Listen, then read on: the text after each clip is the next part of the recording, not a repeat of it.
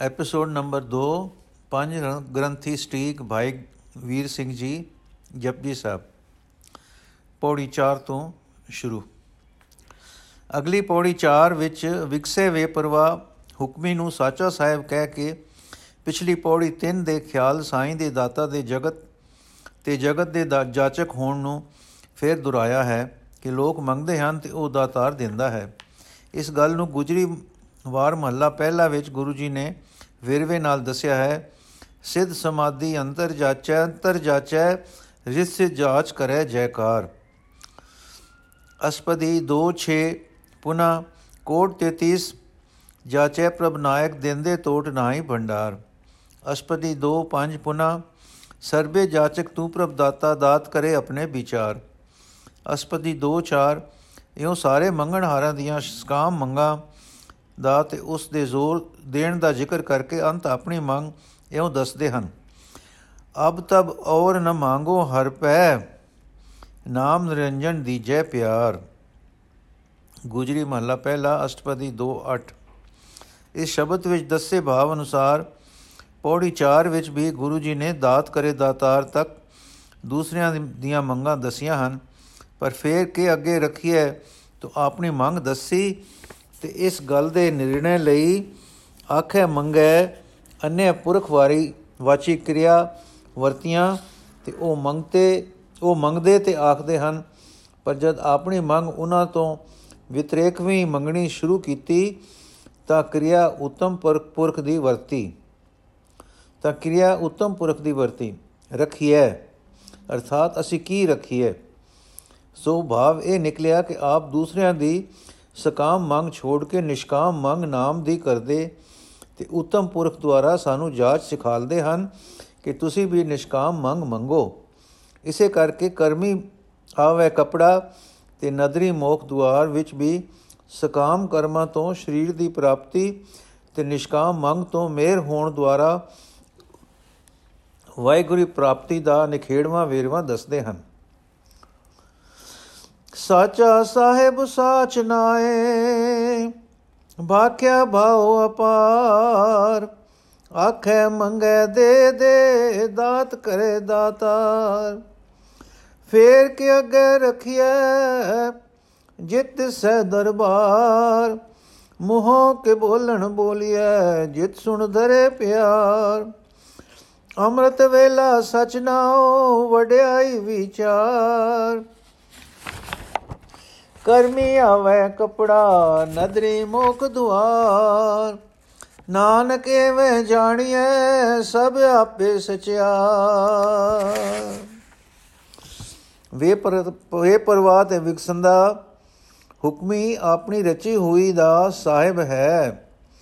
ਇਸ ਰਚੀ ਹੋਈ ਦੇ ਬਦਲਣਹਾਰ ਰੂਪ ਵਿੱਚ ਉਹ ਆਪ ਸਤ ਸਰੂਪ ਹੈ ਤੇ ਸਤ ਨਾਮ ਹੈ। ਅਨੇਕ ਭਾਵ ਵਾਲੇ ਜੀਵਾਂ ਤੋਂ ਉਹ ਅਪਾਰ ਅਨੇਕ ਨਾਮਾਂ ਵਾਲਾ ਪੁਕਾਰਿਆ ਗਿਆ ਹੈ। ਆਪਣੇ ਆਪਣੇ ਭਾਵ ਅਨੁਸਾਰ ਉਹ ਉਸ ਦਾ ਨਾਮ ਆਖਦੇ ਹਨ। ਆਪਣੀ ਮੰਗ ਅਨੁਸਾਰ ਉਸ ਤੋਂ ਦਾਤਾ ਮੰਗਦੇ ਹਨ ਤੇ ਦੇ ਦੇ ਕਰਦੇ ਹਨ। ਉਹ ਦਾਤਾਰ ਉਹ ਦਾਤ ਦਿੰਦਾ ਹੈ। ਪਰ ਇਹ ਮੰਗਾ ਸਕਾਮ ਹਨ ਤੇ ਸਾਡੀ ਮੰਗ ਨਿਸ਼ਕਾਮ ਕੇਵਲ ਸੱਚੇ ਸਾਹਿਬ ਤੇ ਉਸ ਦੇ ਨਾਮ ਦੀ ਹੈ।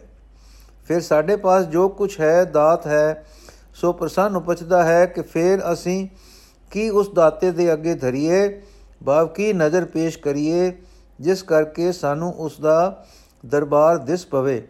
ਤੇ ਦਰਬਾਰ ਦਿਸੇ ਤੇ ਮੂੰਹੋਂ ਕੀ ਵਾਕ ਬੋਲੀਏ ਕਿ ਜਿਸ ਨੂੰ ਸੁਣ ਕੇ ਉਹ ਸਾਨੂੰ ਪਿਆਰ ਕਰੇ?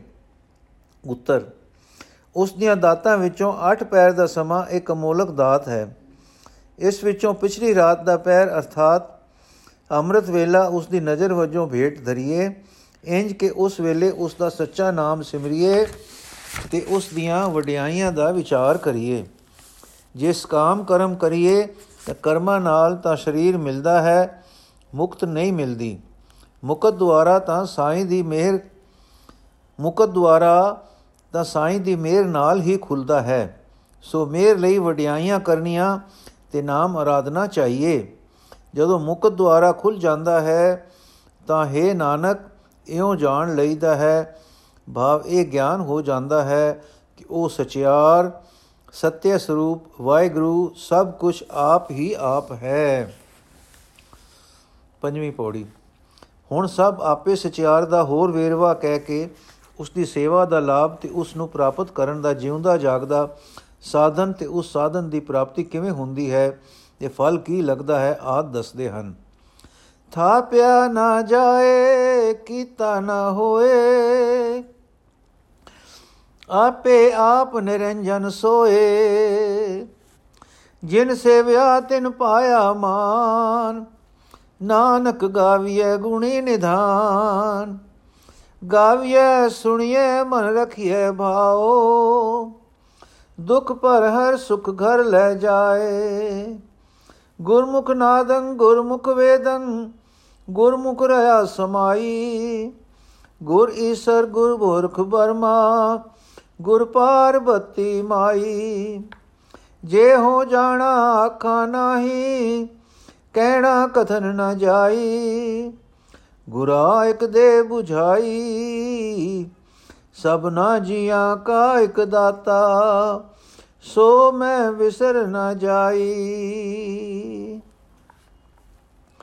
ਉਹ ਸਚਿਆਰ ਸਤਿ ਸਰੂਪ, ਜੋ ਸਭ ਕੁਝ ਆਪੇ ਆਪ ਹੈ, ਥਾਪਿਆ ਨਹੀਂ ਜਾ ਸਕਦਾ, ਨਾ ਰਚਿਆ ਜਾ ਸਕਦਾ ਹੈ। ਉਹ ਆਪਣੇ ਆਪ ਤੋਂ ਆਪੇ ਆਪ ਹੈ, ਉਹ ਮਾਇਆ ਆਦ ਕਿਸੇ ਆਸਰੇ ਉਪਾਧੀ ਤੋਂ ਅਲੇਪ ਹੈ। ਜਿਸ ਨੇ ਉਸ ਕਾਇਮ ਬਿਲਜਾਤ ਤੇ ਨਿਰਲੇਪ ਦੀ ਸੇਵਾ ਕੀਤੀ ਹੈ, ਉਸ ਨੇ ਉਸ ਦੀ ਹੱਦ ਦਾ ਸਬੂਤ ਪਾ ਲਿਆ ਹੈ। ਪ੍ਰਸ਼ਨ ਪ੍ਰਸ਼ਨ। हे ਗੁਰੂ, ਨਾਨਕ ਦੇਵ ਜੀ, ਉਸ ਨਿਰੰਜਨ ਨਿਰੰਕਾਰ ਦੀ ਸੇਵਾ ਕਿੰਕੂ ਕਰੀਦੀ ਹੈ? ਉੱਤਰ, ਉਸ ਗੁਣ ਸਾਗਰ ਦੇ ਗੁਣ ਗਾਵੀਏ, ਹਾਂ ਗਾਵੀਏ ਤੇ ਗੁਣ ਕਥਨ ਨੂੰ ਸੁਣੀਏ, ਵੀ ਗਾ ਸੁਣ ਕੇ ਮਨ ਵਿੱਚ ਉਸ ਨਾਲ ਪ੍ਰੇਮ ਰੱਖੀਏ, ਤਾਂ ਜੋ ਇਹ ਮਨ ਦੁੱਖ ਨੂੰ ਦੂਰ ਕਰ ਸਕੇ। ਦੁੱਖ ਨੂੰ ਦੂਰ ਕਰ ਲਵੇ ਤੇ ਸੁਖ ਨੂੰ ਆਪਣੇ ਸਰੂਪ ਵਿੱਚ ਵਸਾ ਲਵੇ। ਪ੍ਰਸ਼ਨ, ਕਿਆ ਤੁਸੀਂ ਨਿਰੰਜਨ ਤੋਂ ਹੇਠਾਂ ਈਸ਼ਵਰ, ਸ਼ਿਵ, ਵਿਸ਼ਨੂੰ, ਬ੍ਰਹਮਾ ਆਦ, ਸਕਤੇ ਤੇ ਪਾਰਬੀ, ਪਾਰਬਤੀ ਲక్ష్ਮੀ ਸਰਸਤੀ ਆਦ ਸ਼ਕਤੀਆਂ ਨੂੰ ਨਹੀਂ ਮੰਨਦੇ ਹੋ, ਜਿਨ੍ਹਾਂ ਦਾ ਸਰਗੁਣ ਸਰੂਪ ਹੋਣ ਕਰਕੇ ਧਿਆਨ ਧਾਰਿਆ ਜਾ ਸਕਦਾ ਹੈ? ਉੱਤਰ, ਗੁਰੂ ਹੀ ਮੇਰਾ ਸ਼ਿਵ ਹੈ, ਗੁਰੂ ਹੀ ਮੇਰਾ ਵਿਸ਼ਨੂੰ ਹੈ, ਗੁਰੂ ਹੀ ਮੇਰਾ ਬ੍ਰਹਮਾ ਗੁਰੂ ਹੀ ਮੇਰੀ ਪਾਰਬਤੀ ਲక్ష్ਮੀ ਤੇ ਸਰਸਤੀ ਹੈ? ਪ੍ਰਸ਼ਨ। ਬਿਨਾ ਉਹਨਾਂ ਨੂੰ ਮੰਨੇ ਦੇ ਨਾਦ ਤੇ ਵੇਦ ਸ਼ਬਦ ਤੇ ਗਿਆਨ ਦਾ ਅਧਿਸ਼ਠਾਤਾ ਕੌਣ ਬਣੇਗਾ? ਉੱਤਰ। ਉਸ ਗੁਰੂ ਦਾ ਉਚਾਰਿਆ ਵਾਕ ਮੇਰੇ ਲਈ ਨਾਦ ਹੈ। ਗੁਰਮੁਖ ਦਾ ਵਾਕ ਹੀ ਵੇਦ ਹੈ, ਕਿਉਂਕਿ ਗੁਰੂ ਵਾਕ ਵਿੱਚ ਨਿਰੰਜਨ ਸਮਾ ਰਿਹਾ ਹੈ। ਉਸ ਗੁਰੂ ਦੀ ਮਹਿਮਾ ਪੂਰੀ ਪੂਰੀ ਨਹੀਂ ਜਾਣ ਸਕੀਂਦੀ। ਜੇ ਮੈਂ ਜਾਣ ਵੀ ਲਵਾਂ ਤਾਂ ਵਰਣਨ ਨਹੀਂ ਕਰ ਸਕਦਾ, ਕਿਉਂਕਿ ਉਸ ਦਾ ਕਥਨ ਕਿਹਾ ਹੀ ਨਹੀਂ ਜਾ ਸਕਦਾ। ਇਸ ਲਈ ਮੇਰੀ ਤਾਂ ਉਸ ਗੁਰੂ ਅੱਗੇ ਹੀ ਅਰਦਾਸ ਹੈ ਕਿ हे ਗੁਰੂ हे ਗੁਰੂ, ਮੈਨੂੰ ਇੱਕ ਗੱਲ ਬੁਝਾ ਦਿਓ ਕਿ ਸਭਨਾ ਜੀਆਂ ਦਾ ਜੋ ਇੱਕੋ ਦਾਤਾ ਹੈ, ਉਹ ਮੈਨੂੰ ਕਦੇ ਵਿਸਰੇ ਨਾ। ਨੂੰ 6ਵੀਂ ਪੌੜੀ। ਇਸ ਪੌੜੀ ਵਿੱਚ ਅੰਤਰਗਤ ਤੀਰਥ ਦਾ ਮੁੱਢ ਵੱਜਦਾ ਹੈ, ਜਿਸ ਦਾ ਵੇਰਵਾ ਪੌੜੀ 21 ਵਿੱਚ ਹੈ। ਇੱਥੇ ਤੀਰਥ ਇਸ਼ਨਾਨ ਦਾ ਜ਼ਿਕਰ ਹੈ। ਉੱਥੇ ਤੀਰਥ ਤਪ, ਦਇਆ ਦਦਾਨ ਆਦ ਵਧੇਰੇ ਕਰਮ ਗਿਣੇ ਹਨ। ਸੋ ਇੱਥੇ ਵੀ ਤੀਰਥ ਉਪਲ ਉਪਲਕਤ ਸਾਰੇ ਕਰਮਾਂ ਤੋਂ ਮੁਰਾਦ ਹੈ। ਕਰਮ ਮਾਰਗ ਵਿੱਚ ਤੇ ਜੋਗੀਆਂ ਵਿੱਚ ਤੀਰਥ ਇਸ਼ਨਾਨ ਇੱਕ ਵੱਡਾ ਕਰਮ ਮੰਨਿਆ ਗਿਆ ਹੈ। ਜਿਵੇਂ ਲੋਹਾਰੀਪਾ ਨੇ ਗੁਰੂ ਜੀ ਨੂੰ ਦੱਸਿਆ ਸੀ, ਤੀਰਥ ਨਾਈਏ ਸੁਖ ਫਲ ਪਾਈਏ ਮੈਲ ਨ ਲਾਗੇ ਕਾਈ।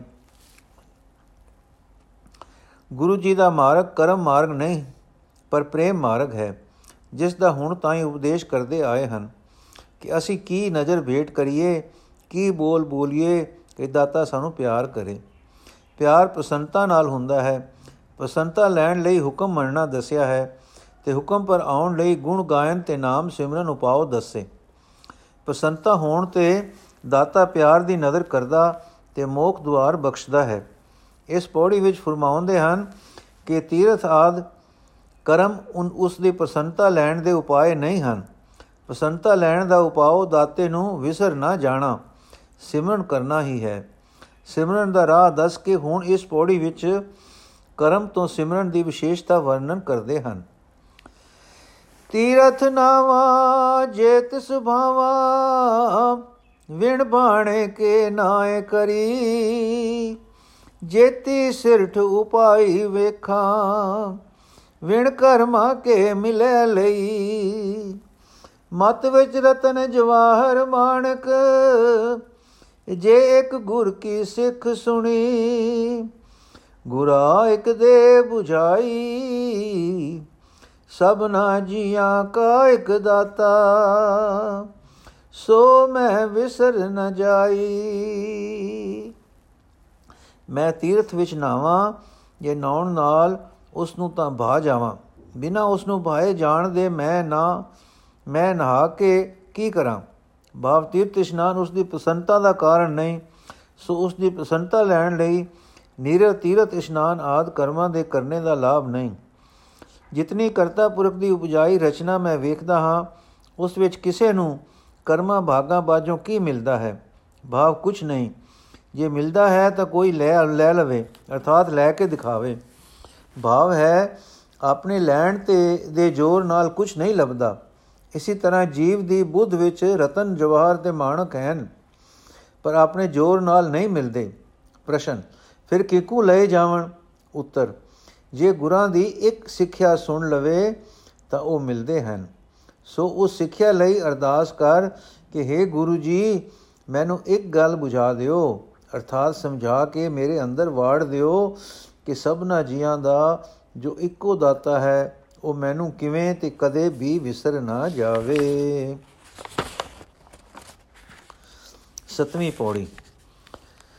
ਕਰਮ ਮਾਰਗੀਆਂ ਤੇ ਯੋਗੀਆਂ ਦੇ ਤੀਰਥ ਇਸ਼ਨਾਨ ਆਦ ਕਰਮਾਂ ਦੀ ਨਿਰੰਕਾਰ ਤੇ ਪਸੰਤਾ ਨੂੰ ਆਪਣੇ ਵੱਲ ਪ੍ਰੇਰਿਤ ਕਰਨ ਲੈਣ ਦੀ ਅਸਮਰਥਤਾ ਦੱਸ ਕੇ ਅਤੇ ਨਾਮ ਸਿਮਰਨ ਦੀ ਸਫਲਤਾ ਵਰਣਨ ਕਰਕੇ ਹੁਣ ਯੋਗੀਆਂ ਦੇ ਹਟ ਸਾਧਨਾ ਤੋਂ ਜੋ ਪ੍ਰਾਪਤੀਆਂ ਹੁੰਦੀਆਂ ਦਸੀਆਂ ਹਨ ਦਸਤੀਆਂ ਹਨ, ਦਸਿੰਦੀਆਂ ਹਨ, ਉਹਨਾਂ ਨੂੰ, ਉਹਨਾਂ ਦੀ ਵਾਹਿਗੁਰੂ ਪਸੰਤਾ ਨੂੰ ਆਕਰਖਣ ਕਰ ਲੈਣ ਦੀ ਅਸਮਰਥਤਾ ਦਰਸਾਉਂਦੇ ਹਨ। ਜੇ ਜੁਗ ਚਾਰੇ ਆਰ ਜਾ, ਹੋਰ ਦਸੂਣੀ ਹੋਏ ਨਵਾਂ ਖੰਡਾਂ ਵਿੱਚ ਜਾਣੀਐ, ਨਾਲ ਚਲੇ ਸਭ ਕੋਏ। ਚੰਗਾ ਨਾਉ ਰਖਾਏ ਕੈ, ਜਸ ਕੀਰਤ ਜਗਲੇ ਜੇ ਤਿਸ ਨਦਰ ਨ ਆਵਈ, ਤਵਾਤ ਨ ਪੁੱਛੈ ਕੇ। ਕੀਟਾਂ ਅੰਦਰ ਕੀਟ ਕਰ, ਦੋਸੀ ਦੋਸ ਦਰੇ। ਨਾਨਕ ਨਿਰਗੁਣ ਗੁਣ ਕਰੇ, ਗੁਣਵੰਤਿਆ ਗੁਣ ਦੇ। ਤੇਹਾ ਕੋਏ ਨ ਸੁਝਈ, ਜੇ ਤਿਸ ਗੁਣ ਕੋਏ ਕਰੇ। ਹਠ ਯੋਗ ਆਦ ਸਾਧਨ ਕਰਕੇ ਜੇ ਜੀਵ ਦੀ ਉਮਰ ਇੰਨੀ ਲੰਮੀ ਹੋ ਜਾਵੇ ਕਿ ਜਿੰਨੇ ਕੇ ਚਾਰ ਯੁਗ ਹੁੰਦੇ ਹਨ, ਇਸ ਤੋਂ ਵੀ 10 ਗੁਣੀ ਹੋਰ ਹੋ ਜਾਵੇ, ਫਿਰ ਉਹ ਸਾਰੇ ਸੰਸਾਰ ਵਿੱਚ ਪ੍ਰਸਿੱਧ ਹੋ ਜਾਵੇ ਤੇ ਇਨਾ ਸਤਕਾ ਇਨਾ ਸਤਕਾ, ਸਤਕਾਰਿਆ ਜਾਵੇ ਕਿ ਸਭ ਕੋਈ ਆਦਰ ਲਈ ਉਸ ਦੇ ਨਾਲ ਹੋ ਟੁਰੇ। ਜਗਤ ਵਿੱਚ ਜਸ ਤੇ ਕੀਰਤੀ ਸੋਭਾ ਐਤਨੀ ਲਵੇ ਕਿ ਸਭ ਕੋਈ ਉਸ ਨੂੰ ਚੰਗਾ ਚੰਗਾ ਆਖੇ। ਪਰ ਜੇ ਉਹ ਉਸ ਗੁਣੀ ਨਿਧਾਨ ਦੀ ਕਿਰਪਾ ਦ੍ਰਿਸ਼ਟੀ ਹੇਠ ਨਹੀਂ ਆਇਆ, ਤਾਂ ਉਸ ਦੀ ਸਾਰ ਕਿਸੇ ਨਹੀਂ ਲੈਣੀ। ਸਗੋਂ ਉਸ ਦੇ ਕੀਤੇ ਦੋਸ਼ ਉਸ ਦੇ ਜਿੰਮੇ ਲਾ ਕੇ ਉਹ ਦੋਸ਼ੀ ਠਹਿਰਾਇਆ ਜਾਏਗਾ ਉਹ ਕੀੜਿਆਂ ਵਿੱਚ ਕੀੜਾ ਕੀਤਾ ਜਾਏਗਾ। ਭਾਵ ਨੀਚ ਅਵਸਥਾ ਨੂੰ ਪ੍ਰਾਪਤ ਹੋਵੇਗਾ। ਪਰੰਤੂ ਐਸੇ ਗੁਣਾ ਤੋਂ ਵਿਹੂਣੇ ਹੋ ਚੁੱਕੇ ਵਿੱਚ ਵਿੱਚ ਵੀ ਜੇ ਉਹ ਗੁਣੀ ਨਿਧਾਨ ਚਾਹੇ ਤਾਂ ਗੁਣ ਭਰ ਦਿੰਦਾ ਹੈ। ਉਹ ਚਾਹੇ ਤਾਂ ਗੁਣਵੰਤਿਆਂ ਵਿੱਚ ਹੋਰ ਗੁਣ ਪਾਲ ਦਿੰਦਾ ਹੈ। ਉਸ ਗੁਣੀ ਨਿਧਾਨ ਜੈਸਾ ਹੋਰ ਕੋਈ ਨਹੀਂ ਮੈਨੂੰ ਦਿਸਦਾ ਜੋ ਉਸ ਗੁਣ ਵਿਹੂਣੇ ਹੋ ਚੁੱਕੇ ਨੂੰ ਕੋਈ ਗੁਣ ਲਾ ਸਕੇ। ਗੁਰੂ ਨਾਨਕ ਦਾ ਵਾਕ ਹੈ। ਵਾਹਿਗੁਰੂ ਜੀ ਕਾ ਖਾਲਸਾ, ਵਾਹਿਗੁਰੂ ਜੀ ਕੀ ਫਤਿਹ। 8ਵੀਂ ਪੌੜੀ ਤੋਂ ਅਸੀਂ ਕੱਲ ਸ਼ੁਰੂ ਕਰਾਂਗੇ